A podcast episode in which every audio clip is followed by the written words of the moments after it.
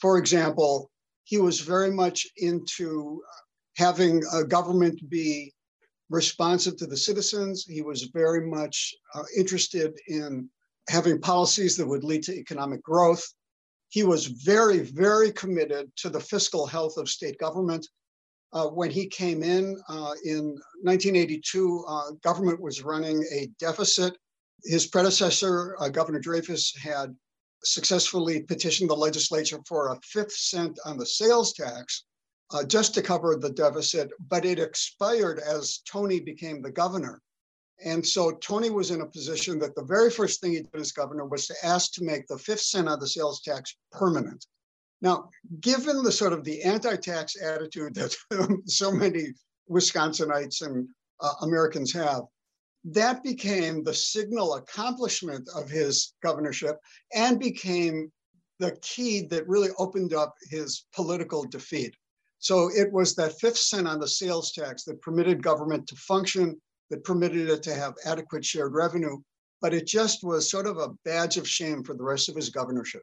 Well, you were closer than many at the time, being in the state senate. You had to vote on some of his ideas or work with him. What was he like to work with? Tony was a very personable guy. He was always good to have meetings with. He had a great sense of humor. He was a terrific listener. He was always very well informed about policy stuff you know, he didn't need to turn to an aide and say, you know, what the heck are they talking about? And so it was really a pleasure doing business with him. Uh, there were times where just inevitably, as a state senator from the Milwaukee area, I disagreed with him and occasionally disagreed with him publicly uh, through newspaper coverage and radio coverage. But he never took it personally. And we really tried to work well together, notwithstanding any differences that we might have. And I think one could say that generally speaking about the, there was a Democratic majority in the Assembly and Senate at the time, that they really tried their best to give him everything that he asked for, or as close to everything as they could do politically and get away with it. He was, though, uh, the history books remind us, a one term governor. What happened uh, politically toward the end of his term? The Tommy Thompson phenomenon uh, emerged from the assembly and ran for governor. Uh, but was there more to Earl's uh, ending as governor? I think if we look back on his governorship, we would give him an A for public policy. In other words, what the substance of government did.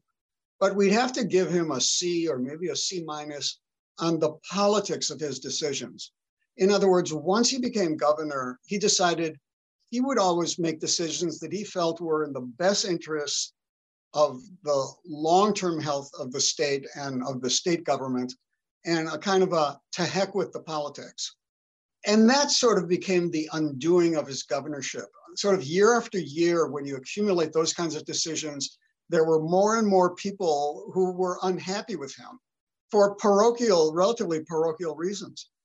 And then towards the end of his term, uh, the business uh, sector in Wisconsin decided that they wanted a major public opinion offensive to say that state government was hostile to business, that taxes were too high, taxes were anti business, taxes were driving businesses out of the state. And then Tommy Thompson uh, came along uh, from the state assembly and sort of rode that. And al- along the way, uh, Earl had um, alienated Mayor Maier because Mayor Maier wanted more dollars in shared revenue than Tony was willing to support. Tony was in favor of a prison uh, in the Menominee Valley, and he couldn't understand why Bud Selig was against it. So it was sort of one thing after another that accreted to the point that he became an unpopular governor and failed uh, running for reelection. So Earl, of course, then tried to get elected U.S. Senate in 1988. Herb Kohl uh, won that race, but that did not stop former Governor Earl from being engaged in public life. He really stayed in things for decades. Would you agree? Yeah, Tony really loved both politics and public policy. You know, he, he just wanted this to be a good place for people to live. And I remember one of his big projects that he was involved in was that Wisconsin should have the equivalent of what C SPAN is on cable TV. In other words, that there'd be a dedicated cable channel to cover the legislature and legislative hearings and other major events. And, and he worked so hard on raising enough money so that that would get off the ground. And he really was sort of the unsung hero of what we now benefit from of having so much on video and so much online. I remember uh, he called me uh, uh, to chat about uh, that project. I, I, wasn't in a position to make a contribution, but we reminisced a bit, and he had no bitterness whatsoever. He was proud of what he did. He enjoyed still staying involved. Uh, he had a good relationship with Tommy afterwards. And so I, I think he was the kind of governor and person that we as Wisconsinites would want for those who get involved in Wisconsin politics. A good model for former governors? It's absolutely a good model for former governors. Um, you know, there are some governors who sort of leave in a huff or disappear or become reclusive. He was still uh, publicly active, he was still trying to do good.